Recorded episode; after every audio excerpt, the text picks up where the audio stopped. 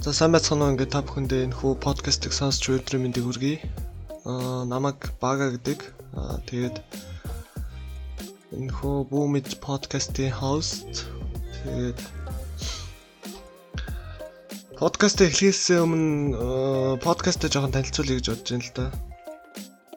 За би тэгээд яагаад подкаст хийх болсон бэ гэвэл би өөрөө маш их подкаст сонсох дуртай. Тэгээд ягаад би өөрөө ч гэсэн хийж болохгүй гэж гэдэг гэсэн бодлоор ерөөхдөө подкаст эхэлж байгаамаа. Тэгээд подкастаа ер нь ямар байдлаар явуулах вэ гэж их удаан бодсны эцэст ерөөхдөө ямар ч байдлаар явуулж болох юм шиг санагдсан л да. Ягаад заавал нэг ямар нэг төрлийг бариад ч юм уу тэгнэ гэж гэж бодоод тэгээ зочинтой ч байна, зочингүйч байна. Тэгээ ном ярьдагч байна уу эсвэл одоо танин мэдхүйч байна уу те маш олон олон төрлөөр гой гой тийм булангууд оруулаад нэг тийм цогц нэг тийм гоё өөрийн гэсэн тийм подкасттай болоё гэж бодож байгаа. За тэгээд энэхүү дугаарыг хийхээс өмнө а ягаад бүүмэлд гэж нэрлснээ нэрлсэн талаараа очин танилцуулъя гэж бодож байна. Тэгээд ягаад бүүмэд гэж нэрлсэн бэ гэвэл ерөөхдөө маш олон нэр бодож байсан л тэгээд өөр өмнөд юу гэж бод бид мэдмээр байна ч гэлөө нэг тиймэрхүү подкаст хийх гэдэг бас нэг шалтгаан гэвэл нөхө подкастаараа дамжуулаад одоо нэг өөрийнхөө олж мэдсэн зүйлсийг одоо бусдад хуваалцах. Тэгээд бас ярина гэдэг чинь бас нэг нөгөө талаараа яг ингээд суралцж байгаа нэг хэлбэр шүү дээ тий. Одоо ярихаараа хүн илүү тогтоодох ч гэдэг юм те. Тийм байдлаар а бас дээрэс нь өөрийнхөө ярианы хэл ярианыхаа чадварыг хөгжүүлэх одоо бусдад харилцах юу гэдгийг те. Одоо өөрийгөө илэрхийлэх зөв зэгцтэй ярьж сурах гэх мэтлэн зүйлсийг Тэгээд ерөөхдөө маш олон зүйлсийг тийм мэдэж сурыг гэсэн хүслээр л нөхө подкаст эхэлж байна л да. Тэгээд яг хүн угаасаа ингэж нөө нэг зүгээр ингэж байж идэх байж захтай ч гэсэн ингэж сурчлаа дээ яг үндэ. Тэгээд тэрнээс илүүтэйгээр бүр ингэж нухацтай авч үзээд гэх юм уу? Нухацтай авч үзээд одоо 2-7 хоногт нэг дугаар гаргана, заавал нэг дугаар гаргана гэдэг юм уу. Тэгээд тэр нь одоо юу гэдгийг тань мэдгүй байх эсвэл одоо ном уншсан номын тэмдэглэлээ хийн эсвэл одоо зочинтой ярилцлага хийн ч гэдэг юм уу те. Тэгээд тэр болгоноос маш их олон зүйлсийг сурах юм шиг би өөрөө маш олон зүйлсийг сурах юм шиг санагдаад аа тэгээд энэ хүү подкаст хийж эхлэж байгаа маа. Эхэлж байгаа маа. Тэгээ подкастыг хийж эхлэе гэж бас их удаан хугацааны турш бодсон л доо. Тэгээд бас бахан шалтгаан тоочоод тэгээд ерөөсө эхлэхгүй яваад байсан. За тэгээд ерөөхдөө одоо ч бас шалтгаан тоочвол тоочих гол байгаа л да. Ерөөхдөө өөрийгөө одоо хүчилж энэ хүү подкаст хийж ийнх юм. Одоогийн байдлаар ганцаараа байна. Тэгээд яв янда зочинтой дугаарууд гэсэн их болно. Тэгээд өнөөдрийн энэ удаагийн дугаар та бүхэн бас юунаас тайтлнаас нь харсан бол харсан байх. Тэгээд энэ удаагийн энэ удаагийн дугаартаа хамгийн эхний дугаартаа нэг номыг онцолж одоо номын тэмдэглэлийг хийя гэж бодсон юм а. Түүх ном маань ямар ном бэ гэвэл 2020 онд миний уншсан номнууд дундаас надад маш тийм хамгийн үр өгөөжтэй юм шиг санагдсан. Тэгээд надад хамгийн их нөлөөлсөн гэж хэлж болох үст тийм ном байгаа. Тэгээд та бүхэн харсанчлан энэ бол дадал зуршлын хүч гэдэг ном байгаа. Тэгээд энэ хүн номонд гарч байгаа ерөөхдөө гол санаа хамгийн чухал гэсэн зөвхөн гол санаа гэхэл ерөөхдөө яриад явчих гэж бодож байна. Тэгээ нөх олон жишээ мшээ авч ярьж нуршуулаад байхгүйгээр хамгийн яг юу нь хамгийн гол санаа юм бэ? Тэр нь яагаад тийм юм бэ гэдэг ч юм уу те. Яг тиймэрхүү талаар нь зөвхөн өөрийн тэмдэглэлээсээ та бүхэндээ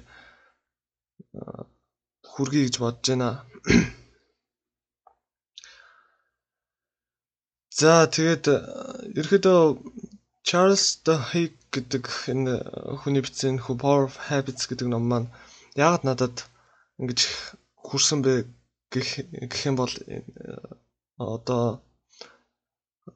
хамгийн анх танилцсан түүхээс нь хуваалцах юм бол энийг анх нөө аналог подкастаар сонсоод тэгээд надад маш их таалагдаад тэгээд би өөр нэлээ олон удаа сонсоод тэгээд дараа нь унших боломж олдоод тэгээд энэхүү номыг уншсан байна.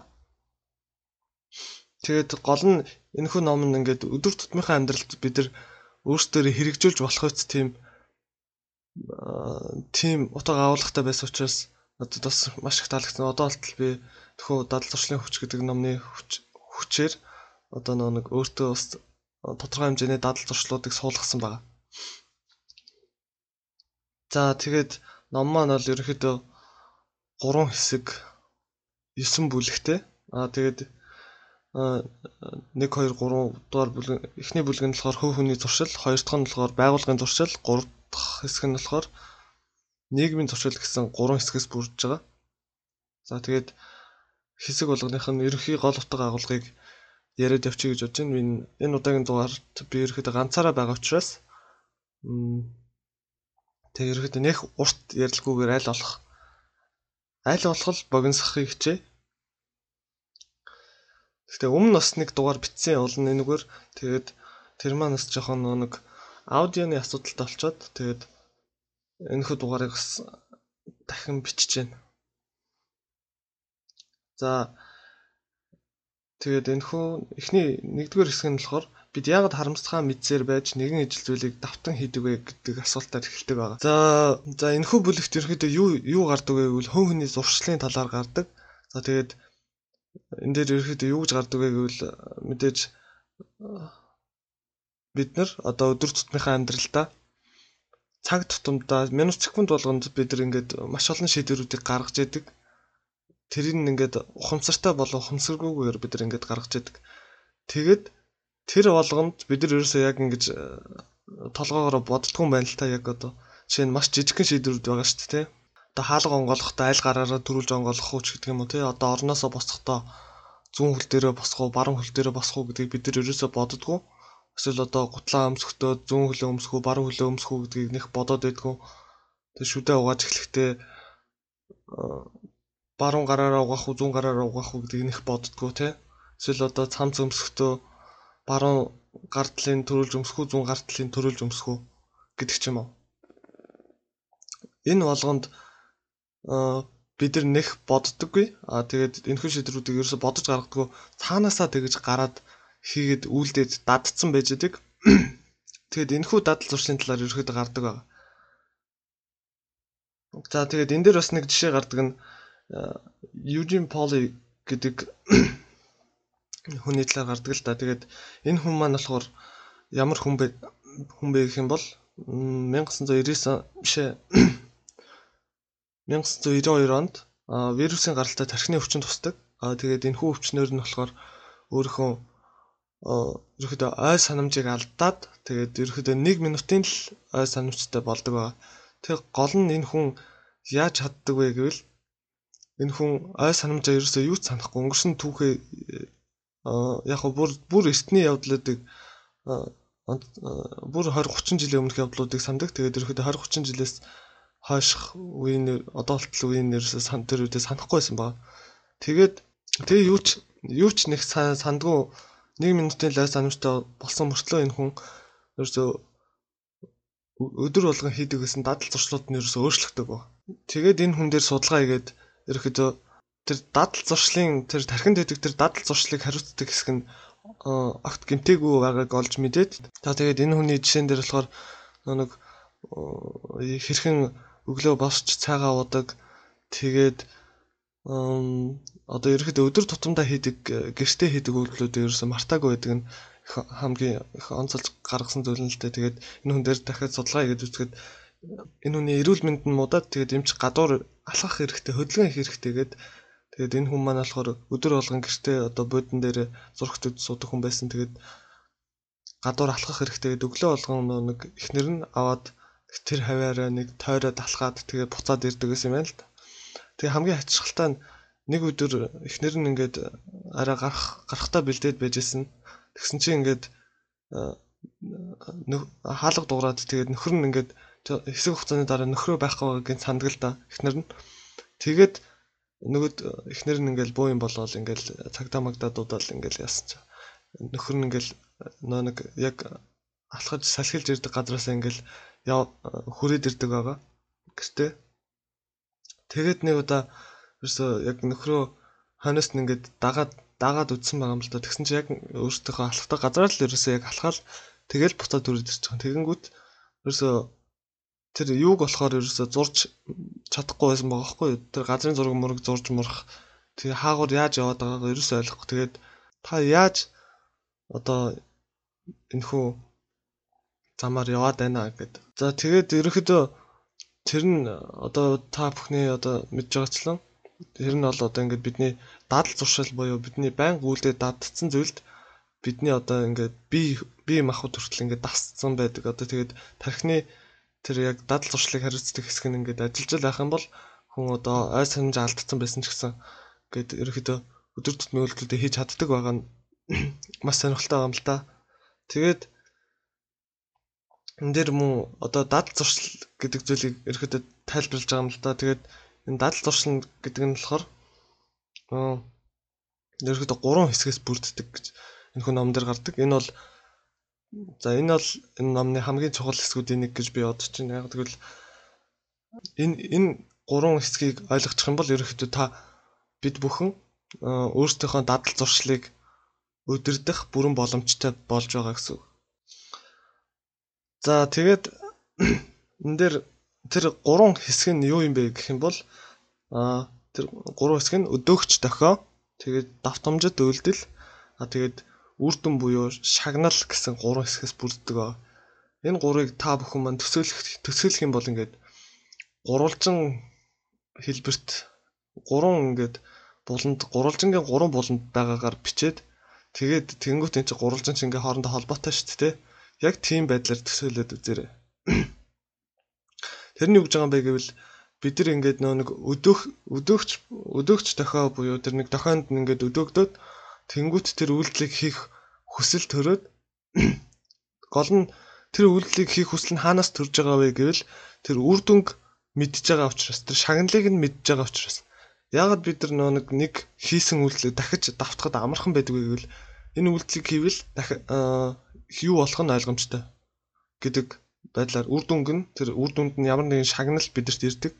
Тэрийг нь бид нар мэдж байгаа учраас тэргээ давтан хийдэг. Тэгээд яг энэ та бүхэн тэр гурван гурвалжин төсөөлсөн шүү дээ өдөөгч дохиод давтамжит үйлдэл үр дүн буюу шагнал гэсэн гурван булантай тэр гурвалжин дотор нь тэр үр дүнг хүсэх хүсэл гэдгээр тэр бүхэн ингээд ингээд тойроод ингээд байнга давтагддаг байх нь. За жишээ нь тамхи татах гэж болж байна те. Энэ бол хорц зуршил. А тэгвэл тамхи татдаг байсан хүмүүс бол мэдж байгаа бах те. Яг ингээл нэг тийм никотин хүсдэг нэг новшийн хүсэл байдаг штэ. Гэх мэтчлэн би бас тамхинаас гараад их удаж байгаа л да. Жишээ нь кофе яаж олж гин тий шүд угаах гэж олж гин. За тэгээд эдэр дээр гол нь эдрийгээ ингэж ялгах ялгахтаа энэ гол нь байгаа юм л да. Жишээ нь миний нэг жишээн дээр аваад үзье. Би ажил дээр очиод өдрийн хоолныхаа дараа яг нэг аяг кофе уудаг байгаа. Аа тэгээд тэгээд чихэртэй кофе уудаг. Аа тэр нь яагаад маш удаан хугацааны турштай гэж бодож байна. Одоо бодоод тахаар ингээд Тэрийг одоо яг энэ өдөөгч дохио энэ нэг гурван хэсэгтээ хуваагаад үзье л да. Тэрний өдөөгч дохио нь юу юм бэ гэвэл би ихлээд хоол иддэг нь яг миний өдөөгч дохио юм шиг санагдаж байна л да одоо. Яг Гэтэ гол нь тэрэн дээр бас нэг кофе ч болохоор ингээд амар гоё амттай шүү дээ. Заримдаа ингээд миний жоохон идэх дургу төрлийн хоолнууд заримдаа ирчдэг байхгүй тэнгууд ингээл за дараа нь кофе уугаад сайхан тавьшир нэг тайвшраад байгаа юм шиг мэдрэмж авдаг байхгүй тэрнийхэн дараа тэр тайвшраад байгаа юм шиг авдаг мэдрэмж нь эсвэл тэр кофе уусан тэр амт нь ч гэдэг юм уу те? Тэр нь одоо үр дүн буюу шагнал. А өдөөгч нь болохоор ингээ өдрийн хоол тэгээ хамгийн сонирхолтой нь би зөвхөн ажил дээр байхдаа л тэгж кофе уудаг. Түнс бол гэр мөртөө ерөөсө өдрийн цагаар сэрж тэгж кофе уудаггүй. Тэгэхээр өдөөгч тохион ажил дээр байх одоо тэгээ ажил дээрээ тэр ажиллаа хийчээд өдрийн хоолоо идчихэд өдрийн хоол тэгээд тэр өдрийн хоол нь бас нэг өдөөгч тохиолдог тий. Тэг өөр юу ч байдгийг. Тэгээд давтамжлуулалт буюу тэр кофего байнга уудаг гэдэг ч. Тамхин дээр жишээ аваад үзэх юм бол тамхин дээр бас нэлээд олон жишээ авч болох байх л та. Жишээ нь ингээд хүмүүс тамхи татдаг хүмүүс бол мэдж байгаа бох тий. Одоо энэ тэнд одоо тамхи татсан одоо заримдаа ингээд тамхи татсан газрууд дээр очихоор хэрвээ тамхинаас гарах гэж орж исэн хүмүүс бол яг дээ яг ингээд тамхи татчихсан газрууд дээр очихоор бүр ингээд нэг татмаар санагддаг ч юм уу те. Эсвэл одоо цуг тамхи татчихсан хүнтэйгээ хажууд нь зогсохоор ингээд нэг тамхи татчмаар ч ба санагддаг ч юм уу те. Тэр болгон ч одоо ингээд өдөөгч тохион ингээд яваад байгаа байхгүй юу? Тэгээд гол нь тэр үр дүн бас тэр тамхи тас дуусны дараа бас тэр ямар нэгэн бас нэг тааламжтай мэдрэмж авах нь шүү дээ. Тэр болгон тэгэл үр дүн буюу шагнал. Ан дээр бас шүд угаах дээр бас айгуу гой жишээ өгдөг л да энэ дэр бидний э, та бүхэн хөвчлэн мэддэг ч гэж байгаа. Яг үндэ энэ шүдний о болон одоо тийм бох гэдэг юм те эдэрт бол ерөөхдөө ямар ч тийм гаа буюу тэр гааны сэнгэнсэн амт байх бол ямар ч шаардлагагүй гэж тэгж байгаа юм л да. Тэгээд анх дэлхийн 1 2 дугаар 1 дугаар дайны үед ч лөө Америкт ингээд нөө хүмүүсийнх нь 5 6 хүн ингээд шүдэ угаадаг гэсэн гэж байгаа байхгүй юу. Тэгээд тэгээд нэг амар том хөвсгөл гарч ирсэн. Энэ шүдний авандоо ингээд гаа хийсэн. Гаа хийж ингээд хөөсөрдөг болсон байгаа. Тэгэд тэр чинь тэр нь болохоор ингээд нэг гоё юм сэнгэлсэн амттай. Аа тэгээд түүгээрээ одоо тэр гоё үр дүн буюу шагналыг ингээд авчиж байгаа хөх тийм ингээд цагаан өнгөтэй гоё сэнгэлсэн амттай ингээд яг тийм үр дүнгээ өгөөд байгаа юм шиг тийм мэдрэмжийг хүнд төрүүлдэг учраас одоо ингээд дэлхийд даяараа хүн болго өдөр болго ингээд шүдэ угаадаг болсон гэдэг сонирхолтой жишээ байсан л та. За тэгээд энэ нэгдүгээр хэсэгтэр нь бас нэг сонирхолтой зүйл нь зуршил биднийг хэрхэн захирддаг вэ гэдэг хэсэг байдаг л та. Тэгээд сая бид нар ингээд нэг зуршлуудаа дадал зуршлууд хэрхэн үүсдэг вэ? Хэрхэн гурван хэсэгт хуваагддаг вэ те? Тэгээд үр дүн хэвтэрээ хэрхэн хүсээд өдөөгч бидрийг хэрхэн өдөөдөг вэ талаар сая бүгдээрээ сонссон те. Тэгвэл гол нь бид нар дадал зуршилтаа захирагддаг. Жишээ нь одоо тамхи татах вэ те. Ягаад маш олон хүмүүс ингээл тамхинаас ингээл гарахыг хүсдэг мөртлөө ерөөсөж чаддгүй вэ те? Төрөний хэлсэнчлэн одоо нэг өдөөгч тохионууд нь маш их өдөөж ийн үр дүн буюу шагналууд нь бас бас никотины нөлөөгөл маш олон жишээг авч үзэж болох л ахalta. Тэн дээр бас нэг хулгантай жишээс гардаг л да. Одоо хулганы туршилт. Тэгэд хулганыг яаж туршсан бэ гэвэл одоо ингээд нэг юм хоолоор руу оруулаад тэгээд ингээд хоолойных нь үзүүрт ингээд хоёр тишээс салсан зам нэг буланд нь шахлаад нөгөө буланд нь юуч байхгүй ингээд оруулдаг байгаа. Тэгээд өдөөгч дохиог нь болохоор ингээд их тийм нэг чанга дуурдаг юу гэдэг шүү дээ. Бүрээ юм шиг нэг өнгө мөнгө юу гэж хэлэхлээ. За одоо нэг тийм гараараа нэг дээд гэдэг а сигнал сигнал шиг нэг тийм дуугаргадаг юмар ингээд өдөгч тохиог нөгөөд тэгээд хажуудалд нь гэрэл мэрэл асаагаад ингээд ямар ч өдөгч тохиог нь яг байрнаас гарлаа шүү гэдгийг ингээд өгөөд тэгээд тэр хоолоороо оруулаад Тэгээд яах нь үгүй ингээд эхлээд ажигласан байгаа юм л да. Эхний ээлжинд болохоор тэр чинь нэг явангуудаа хоёр тийшээ салаа нэг болонд нь шахлаад нөгөө болонд нь ингээд юу ч байхгүй тэгээ гараа авчиж байгаа шүү дээ. Тэр эхний ээлжинд бол ингээд булган бол ерөөсөө явахгүйсэн гэж. Явахгүй ингээд амар шинчлээл ингээд хаана юу вэ те ингээд энэ тентхийн ингээд үнэрлэл амар удаа яваал тэгэл нэг удаа тэр шоколад руу нь явж үзээл нөгөө удаа нь ингээд гарч үзээл те. Тэгээд хамгийн сонирхолтой энэ бүхэн ингээд давтагдах тусам хулгана шоколад руу явах нь ингээд бүр ингээд байнга ингээд шоколад руу явдаг болсон байгаа. Яг энэ өдөөгч тохиог нөгөөл тэнгуут ингээд нөө нэг тэгэд гол нь энэ үед хулганы тархины одоо нэг хэр тархин хэр ажиллаж байгаа вэ гэдгийг ингээд харсан байгаа юм л та. Тэр үед хулганы тархи анх ажиллаж яснаасаа бүр асар бага ажиллаж исэн гэж байгаа. Ихдээ анх ингээд оруулангууд хүн хүн ч вэ нүү хулганч вэ нүү ингээд ямар ч тийм мэдхгүй шин газар мэдхгүй шинэ үйлдэлийг хийх гэж байгаа учраас маш тийм болгоомжтой. Тэгээд э, тархинд маш их стресс үүсдэг. Тэгээд тархи ингээд маш их хэмжээгээр ингээд ажилдаг байгаа. Тэгээд маш олон удаагийн давтамжтай хийгээд байх үед тэрэндээ ингээд илүү тасаад, илүү дадал болоод тэ. Тэгээд ерөөсө тархин ерөөсө нэг ажиллаад байх шаардлага гардаг юм байна л да. Тэр нь одоо бид нарын хүний тархи хэрхэн ажилдаг тэр зарчим байгаад байгаа юм л та бас нэг төрлөөрөө. Хэрвээ ингээд тэр болгонд ингээд бидний тарих ингээд ажиллаад ах юм бол бас хэцүү шүү дээ. Ингээд амар ядарна те. Гэх тийм тэгээд тэгээ хамгийн сонирхолтой дахиад дахиад сонирхолтой гэлчлээ. Дахиад сонирхолтой нь тэр одоо тэр яг шоколад руу явдаг хэсэгт нь одоо нэг цахилгаан тог тог байршил тогон цохилж үтсэн. Тэгээд тэр шоколаданд нь хор хийж үтсэн. Тэгсэн ч гэсэн тэр шоколад руугаа явсаар л байна гэж байгаа байхгүй. Энэ нь яг бидний нөө нэг ингээд дадал зуршилт та захирагддаг тэр юуг ингээ харуулж байгаа хөөх. Тэр дадал зуршил хэрэг хүчтэй вэ гэдгийг энэ яг ингээ харуулж байгаа хөөх.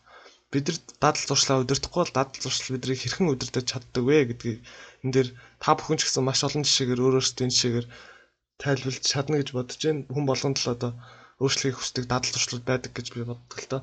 За тэгээд жишээ нь одоо хүмүүсийн хувьд бол түргэн хоолны газар шүү дээ. Түргэн хоолны газар ингээл орохгүй юм орохгүй юмсан гэж бодож байгаа л нэг битгэд орцсон ч байдаг ч юм уу те нэг юм тэгэхэд гом идсэн сууж идэх ч юм уу нэг тийм эсвэл одоо снэк эсвэл юу гэдгийг те чихэр жимс жимс бас чихэрч гэдэг юм те сүүлийн үед бас миний нэг тийм буруу гэх юм уу гэх юм уу нэг тийм дадал туршил болоод байгаа зүйл нь бол өдөр болгоо нэг тийм амттай юм хум идчихэд байгаа тэр нь маань бас жоохон буруу дадал туршил болоод байгаа л да Гэхдээ би энэ дээр ажиллаж байгаа. Яг ингээд дадал зуршил биднийг мдээгүй байх хооронд л ерөөсөө ингээд яг ингээд дадал зуршил болчдөг байгаа байхгүй юу? Яг ингээд бид нар нэг анзаарахгүй байж тал ингээл орой хоолныхаа дараа ингээд амттай мэдээл тэгэл маргааш нь ч юм уу дахиад нэг хэд хоногийн дараа жоохон идмээр санагдал тий. Тэгээд тэр хугацаа нь ингээд богиносоод богиносоод тэгээд тэр нь бүр өдөр тутмын дадал зуршил хэмжээнд очдөг. Тэ чихэр бол бас нэлээ аюултай шүү дээ. Та бүхэн бас мэдж байгаа. А төргөн хоолн дээр хөвжлөө.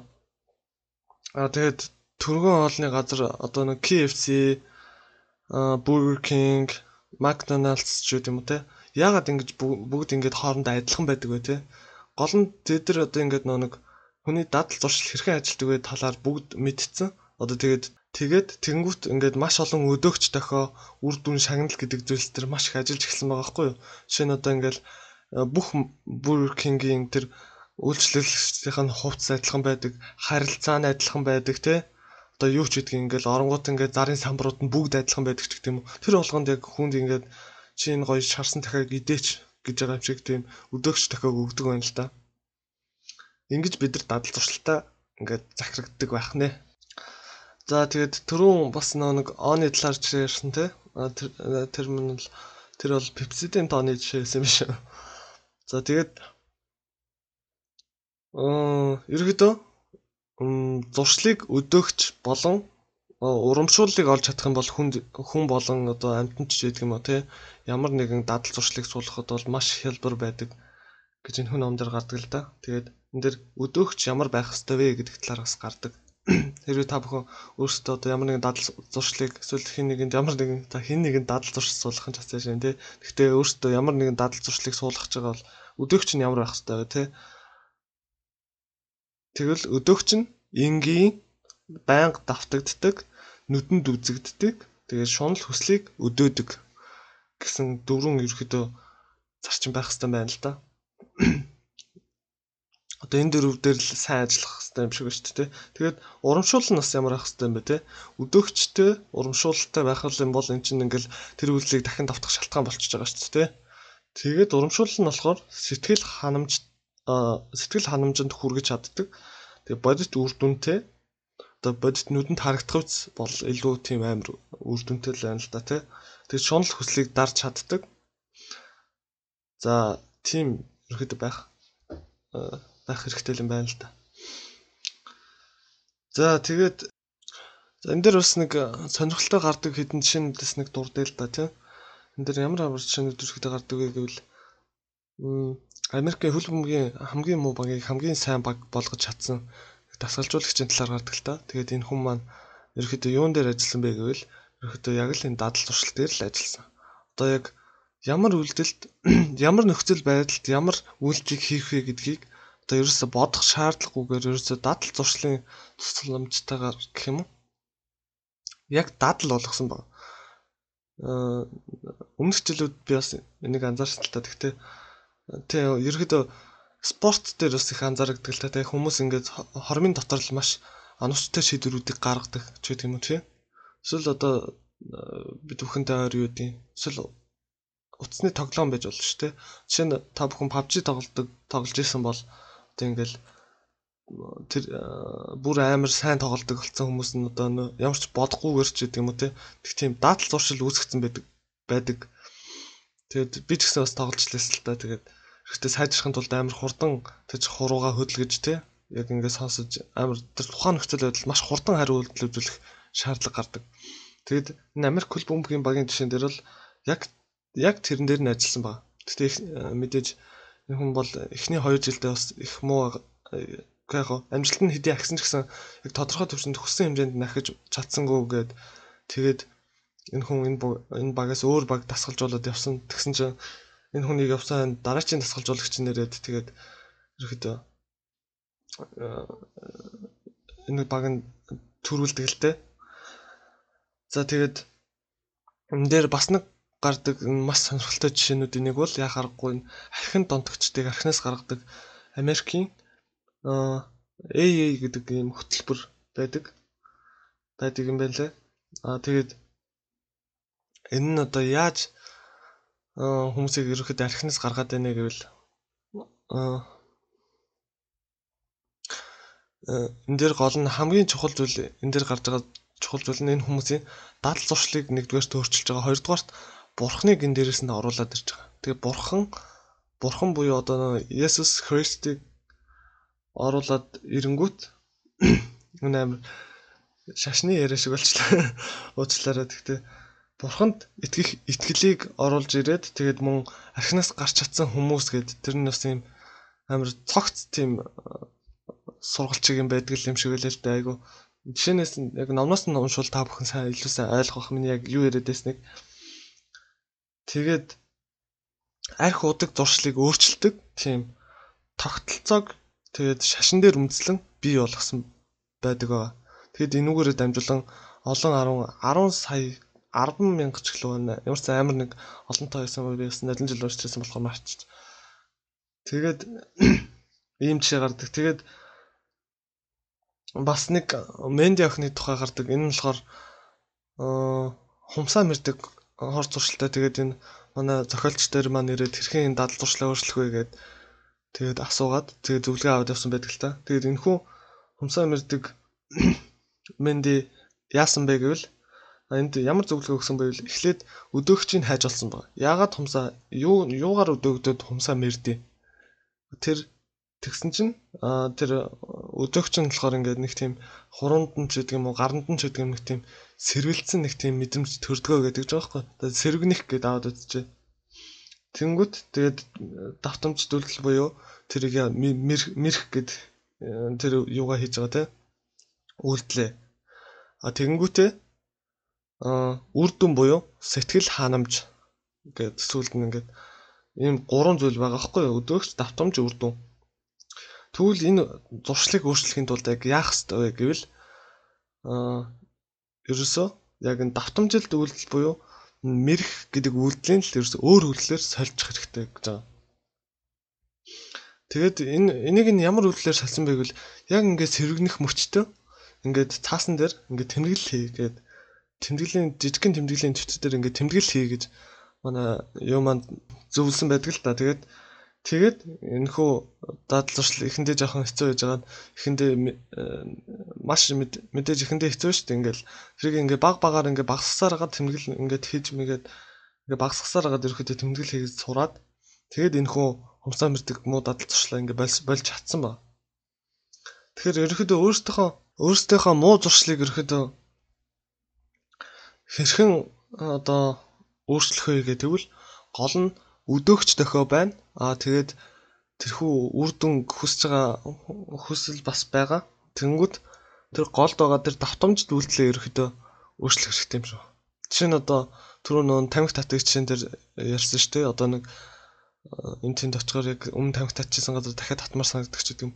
Яг тэр санагдах тэр яг өдөөгч гэдгийг олж мэдээд эхний ээлжинд олж мэдэх хэрэгтэй шүү дээ. Тэрийг олж мэдснийхэн дараа одоо тэр татманж төлөлтөл дээр нь ямар хариу үйлдэл үзүүлэх вэ? Тэрэн дээр нь яг одоо би яах вэ гэдэг ч юм уу те. Яг тэрийг эхнээс нь эхэндээ яг бэлтгэсэн байх хэрэгтэй байгаа. Тэгэхгүй бол ингээд одоо за за ганц удаач гэдэг юм уу те. Одоо нэг тийм тиймэрхүү байдлаар хандаад тэр муу зуршлаа буулам сэдрээгээд ч гэдэг юм те. Тиймэрхүү байдлаа бас байд юм шиг. Тэгэд энэ дээр ерөөхдөө итгэл итгэл бас их чухал гарч ирдэг л те. Тэгээд эндээ гол нь ингээд итгэх хэрэгтэй гэд бас тэгсэн байдаг л та. За тэгээд ерөөдөө 2 дугаар хэсэг буюу байгууллагын дадал туршил гэдэг хэсэг рүү орж ийн л да. За тэгээд энэ дээр ерөөдөө маш олон гоё жишээнүүд гардаг. За тэгээд байгууллагын дадал туршлыг хэрхэн өөрчлөх вэ гэдэг талаар ерөөдөө гардаг. Аа тэгээд энэ дээр Америкийн хамгийн том хөнгөн цагааны үйлдвэр буюу алкогийн талаар гардаг л да. Тэгээ энэ үйлдвэр нь маш их осол аваар гардаг. Одоо тийм үйлдвэр байж байгаа тэгээд бүр Америкийн номер 1 үйлдвэр болсон л доо. Болсон байдаг л та. Тэгээд энэ дээр нь яг яаж тэр байгууллагын дадал туршил дээр ажиллаж иймэрхүү болгосон бэ гэдэг ерөөхдөө маш товчхоноор хэлэхэд нэг Пол Онейл гэдэг хүн ирээд тэгээд тэр хүн шинэ захирлаар нь хурч ирээд тэгээд энэ энэ компанид би ерөөсө ганц л зүйлийг өөрчлөх болно гэдгсэн байгаа байхгүй юу. Тэгээ тэр нь юу байсан бэ гэвэл би энэ компаниг ямар ч тийм осол авааргүй компани болгоно. Хамгийн тийм safe тийм компани болгоно гэдгсэн байгаа байхгүй юу. Тэгээд энэ хүү компани маань тийм компани болсон. Тэгээ яаж болсон бэ гэвэл аа ерөөхдөө тэгээ ажилчтай аюулгүй байдлыг номер 1 болгоно гэсэн шүү. Тэгэнгүүтээ яаж болгосон бэ гэвэл ингээд осол аваар хаана гараад байна. Тэгээд тэр болгоныг нь тэмдэглэж аваад тэр болгоныг хэрхэн өөрчилж болох вэ гэдгийг тэр ажилчдаас нь одоо санал асуулга ингэж аваад ерөөдөө ажилчдыг тэр дарга буюу хэсгийн даргач гэдэг юм уу те ямар нэгэн даргатайгаа шууд харьцах тийм чадварыг суулгаж өгсөн байгаа. Ерөөдөө гомдлоо мэдүүлэхтэй. Одоо энэ энийг одоо ингэж засчих юм бол ословоор арай баг гарна ч гэдэг юм уу те. Яг тэрэн дээр нь тулгуурлаад тэгж осол аваараа ямар ч нэг ихний хэлбэрийг багсгасан. Тэгээ яаж илүү тийм үр бүтээмжтэй гоё компани болсон бэ гэвэл одоо ингээд осол аваарын талаар ингээд хэлж болоод байна дарга нартай. Одоо дарга нар гэж монголоор ярьдаг. Одоо менежерүүдтэй ч байдаг юм уу те? Одоо ингээд захирлуудтай ч байдаг юм. Тэгээд гол нь тэр одоо нэг осол аваарыг ч гэсэн одоо ингээд нэг хэлж болоод байгаа юм чинь яагаад ингэж шин санаа, шинэлэг санаа илүү үр бүтээмжтэй ажиллах тэр санаагаа яагаад дээшээгээ мэдэгдэж болохгүй гэж гисэн тийм юунууд ерөөдөө ажилчид нь төрсэн байгаа юм л да. Тэгээд тэр санаагаа дээшээ мэдэгдээд илүү бүтээмжтэй, илүү тийм үр бүтээлтэй, илүү тийм илүү тийм гоё ажилтдаг, смут ажилтдаг ажил сурсан байгаа юм л да. Тэгжээж одоо энэ компани илүү тийм сайн компани болсон байна. Тэгэд энэ э, байгууллагын дадал зуршил дээр гардаг хамгийн чухал зүйлүүдийн нэг бол байгууллагын хамгийн гол дадал зуршил нь яг юу юм бэ гэдэг тал дээр эхлээд байгууллагынхаа яг хамгийн гол дадал зуршлыг олох хэрэгтэй гэдэг талаар их гардаг л да. Тэгээд маш олон гоё гоё жишээнүүд гардаг. Starbucks-тэй жишээ гардаг. Гэх мэтчлээ ерөөдөө. Тэгэд энэ дээр энэ бүлгийн гол хэлэх гээд байгаа зүйл нь бас тэр гол дадал зуршлыг олох. Тэгээд бас тодорхой нарийн төлөвлөгөөний талаар гардаг л да тодорхой нарийн төлөвлөгөө гэдэг нь яг юу юм бэ гэвэл одоо жишээ нь Starbucks-тэй жишээн дээр авч үзгээд нэгэн одоо нэг тийм жоохон түргэн ууртай нэг эмэгтэй дээр Starbucks-д ажилд орсон байна л да. Гэхдээ Starbucks мэтийн одоо юм том кофе шопууд ч гэдэг юм уу тэд нар одоо ерөөхдөө сургалтын айгүй том системтэй байдаг. Тэгээд ажилд орсон хүмүүсээ ерөөхдөө сургаж иж тэгээд сургалтанд тодорхой хэмжээний хэдэн цагийн сургалтанд суулгаж иж өөрсдийнхөө бэлдсэн тийм программыг үзүүлж иж тэгж одоо ажилд авдаг.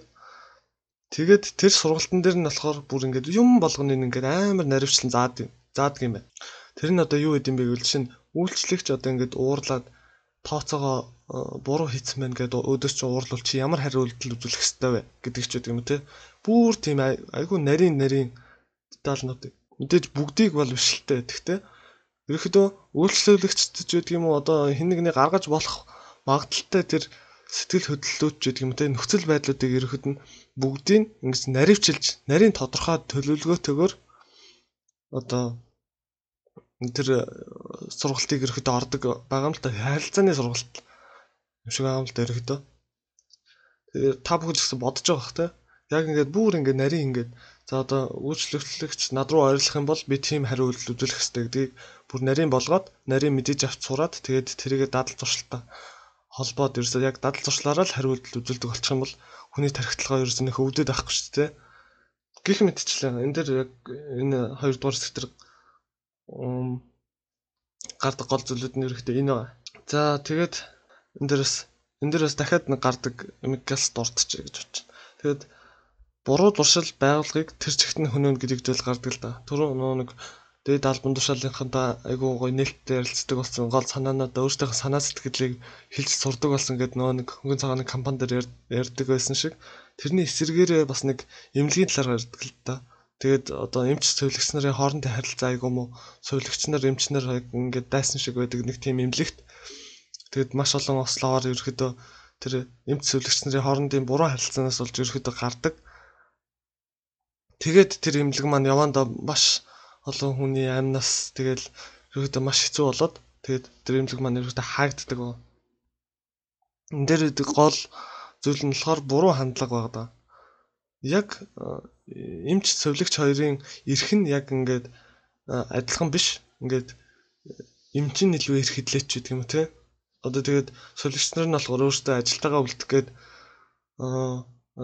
эмчийнхээ алдааг хэлэхээс айдаг ч юм уу. Ерөөсөө яг тийм байдалд хүрсэн байгаа байхгүй юу? Тийм тийм олон удаагийн давтагцсан үйлдэлээр тэрхүү эмнэлэг бол ерөөхдөө сүрсэн гэж хэлж болно. За тэгээд энэ дээр бас дахиад нэг гардаг зүйл нь одоо энэ том том супермаркетын талаар гардаг л да. Тэд нар хэрхэн үйлчлүүлэгчийн төрөвчийг нээдэг вэ гэдэг талаар. За ингээд ерөөдөө зуршлыг зарж ашиг болдог байгууллагууд гэдэг жбайгаа байхгүй энэ том том супермаркетуудыг л ерөөдөө одоо энэ дээр нэг айгүй сонирхолтой жишээ гэдэг нь том супермаркетууд одоо ийм арт одоо юу гэдэг одоо Монголд бол 8 ийм арт одоо өөр юу гэдэг лээ сансарч байт юм Тиймэрхүү том том супермаркетууд ерөөхдөө яадаг вэ гэвэл аа нэг гардаг жишээ нь одоо жимс хүнсний ногооч гэдэг юм уу энэ юмнуудыг яг ингээд орох үүдэнд нь ингээд тавьчихдаг. Тэгээд аа та бүхэн анзаарах юм бол орох үүд үүд болгонд чинь ингээд жимс жимс одоо хүнсний ногоонууд байгаа. Тэнгүүтээ хамгийн цаад буланд нь хүний зайлшгүй авдаг хүн ерөөхдөө хүмүүс байнга авч хэрэгэлдэг тэр зүйлсийг ингээд бүр цаатлын бууланд аваачаад ингээд өрөө тавьчихдаг. Тиймэрхүү зүйлсүүд хүмүүс одоо ингээд сүүч гэдэг юм уу те талахч гэдэг юм. Өндөгч гэдэг юм уу те ингээд өндгөө нэг бууланд талахын нь болохоор нөгөө талынх нь бууланд ч гэдэг юм. Ингээд тавьсан байдаг. Тэгээд тэн дээр бас айгу сонирхолтой жишээ. Тэр жимс хүнсний ногоог яагаад тэнд тэгээс тавьдаг вэ гэвэл хүн ингээд хүнсний ногоо ч гэдэг юм одоо эрүүл хүнс ч гэдэг юм уу те. Хүнсний ногоо гэдэг чинь эрүүл зүйл шүү дээ жимс гэдэг чинь. Одоо Джеймс ингээд эрүүл юм авчлаа гэж бодох бодохоор хүний тархинд юу гэж бодогддог вэ гэвэл а би одоо ингээд эрүүл зүйл эрүүл хүнсний бүтээгдэхүүн ингээд авчлаа шүү. Тийм чинь одоо нэг ганц чихэр авчиж гэх юм уу те. Одоо ганц чихлаад авчиж гэж бодоход хүргэдэг ба. Энэ нь болохоор ингээд бидний тарих тархины дадал зуршил дээр ингэж тоглолт хийж байгаа. Тэг байгууллагуудын арга байгаа байхгүй юу? Энэ л анх Америкээс бол Америкт тэгж бүр ингээд үйлчлүүлэгчдийн нөө нэг юуг нь мэдээллийг ингээд цуглуулад одоо одооний энэ Facebook Instagram ч гэдэг юм те эдний ингээд нөө бидний мэдээллийг цуглуулад байгаа дээ утсаараа дамжуулж тэгээд бидэрт ингээд хэрэгтэй байж магадгүй гэсэн тийм бараа бүтээгдэхүүнийг бидэрт рекламд үзүүлээд байгаа. Яг тэрнтэй адилхан зүйл өмнө нь анх супермаркет дуудаас эхэлсэн байна. Тэд нар үйлчлүүлэгчдийнхаа юу авж ийн хэд хэдий хугацаанд яг юуг авж ийн гэдэг дээр нь үндэслээд за одоо тэгвэл энэ хүн энийг авч магадгүй юм байна гэд ингээд тэгдэг байхгүй. Тэгээд бүр ингээд баг жирэмсэн чийж магадгүй байна гэдгийг ерөөхдөө супермаркетын хүмүүс нь өөрсдийнх нь аав ээжээс төрүүлээд охин жирэмсэн юм байна гэдгийг баг мэддэг. Тим хэмжээнд хүрсэн ажиллаж исэн байгаа байхгүй ерөөхдөө. Одоо ч гэсэн тэгж ажилтдаг л ахalta. Тэгээд тэрүүгээрээ дамжуулж гэрлүүн одоо хөнгөлтийн купон явуулдаг те одоо жирэмсэн гэдэг нь юм чинь тийшээ нь одоо юу гэдэг памперсны хөнгөлөлт гэдэг юм те тиймэрхүү зүйлсээр зүйлсийг явуулдаг байгаа юм. За тэгээд ерөөдөө 3 дугаар хэсэг буюу нийгэм хэрхэн өөрчлөгддөг вэ? Нийгмийн дадал зуршлын талаар энэ дээрс гардаг. За энийг айгүй уурт болохоор бас энийг ярихад бас айгүй сунжирчих байх гэж бодож байна. Тэгэхээр ерөнхийдөө энэ дээр 1955 55 онд болсон Албама мужийн Монтгомери хотын одоо нэг өнгөт харьцнуудын жигсаал цуглааны эхлэлийг эхлэлийн талаар ерөнхийдөө ярьдаг л да Мартин Лютер Кинг. За тэгээд энэ хүч шиг нь галс хурдхан шиг ярьчих.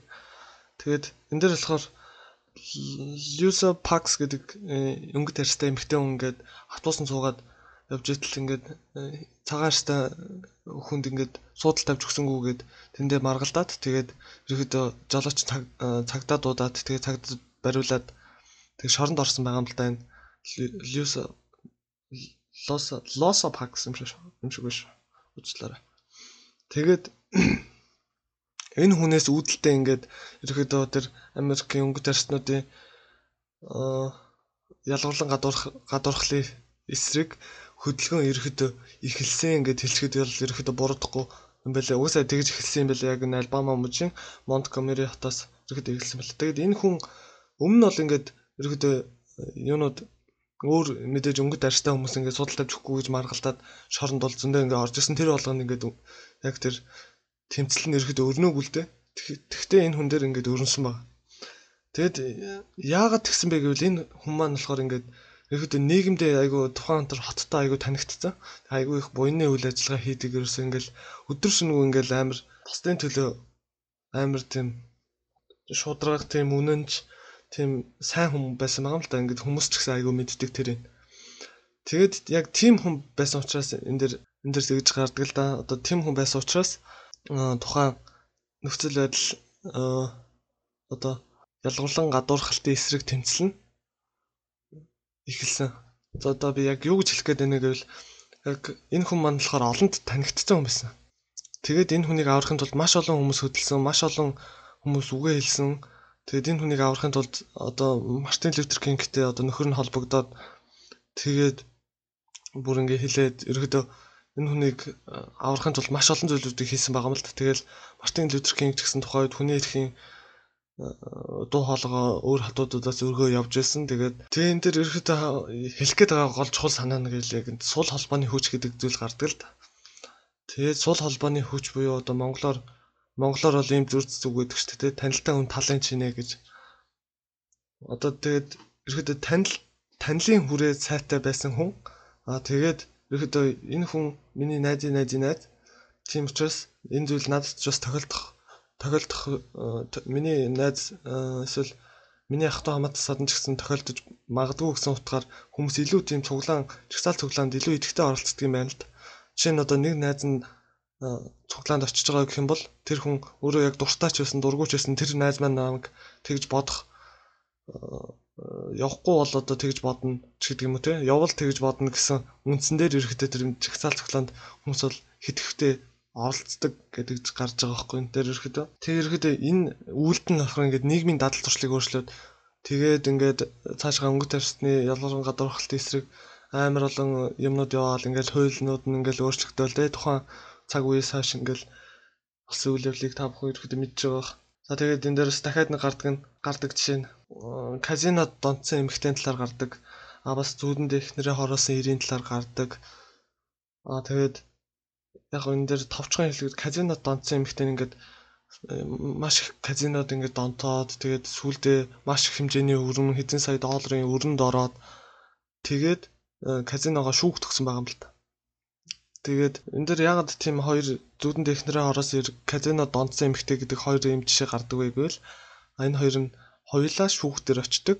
Аа тэгээд нэг нь яллагддаг, нэг нь яллагддаггүй байгаа.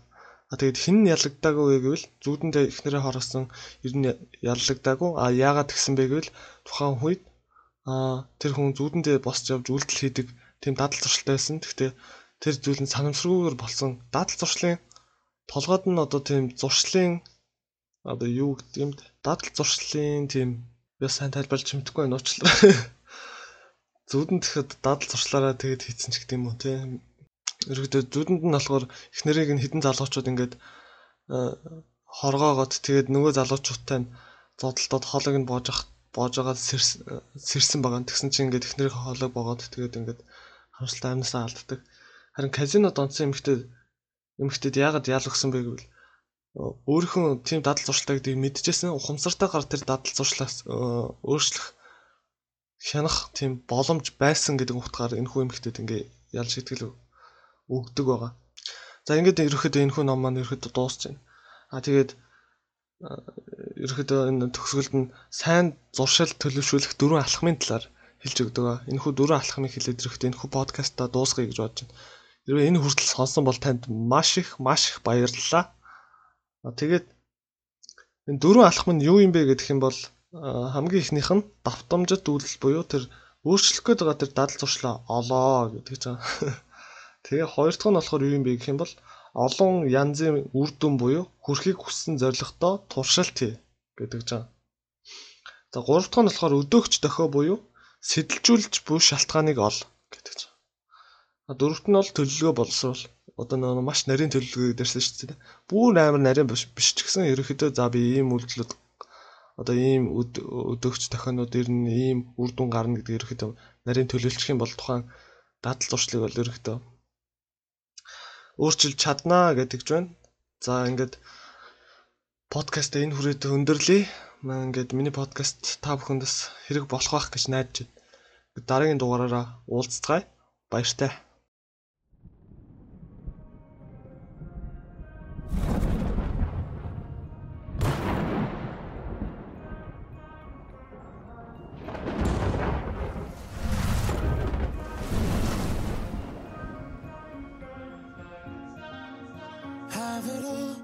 Ripper memories of the war. All the special things I bought, they mean nothing to me anymore. But to you, they were everything we were. They meant more than every word. Now I know just what you love me for.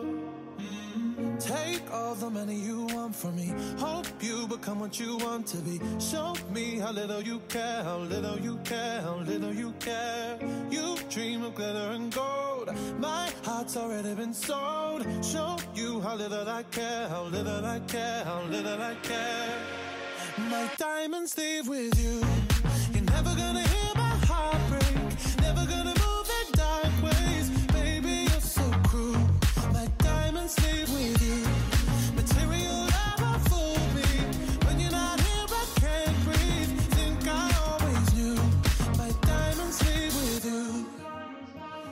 Shake it off, shake the fear of feeling lost. Always me that pays the cost. I should never trust so easily. You lied to me, lied to me, then left with my heart round your chest.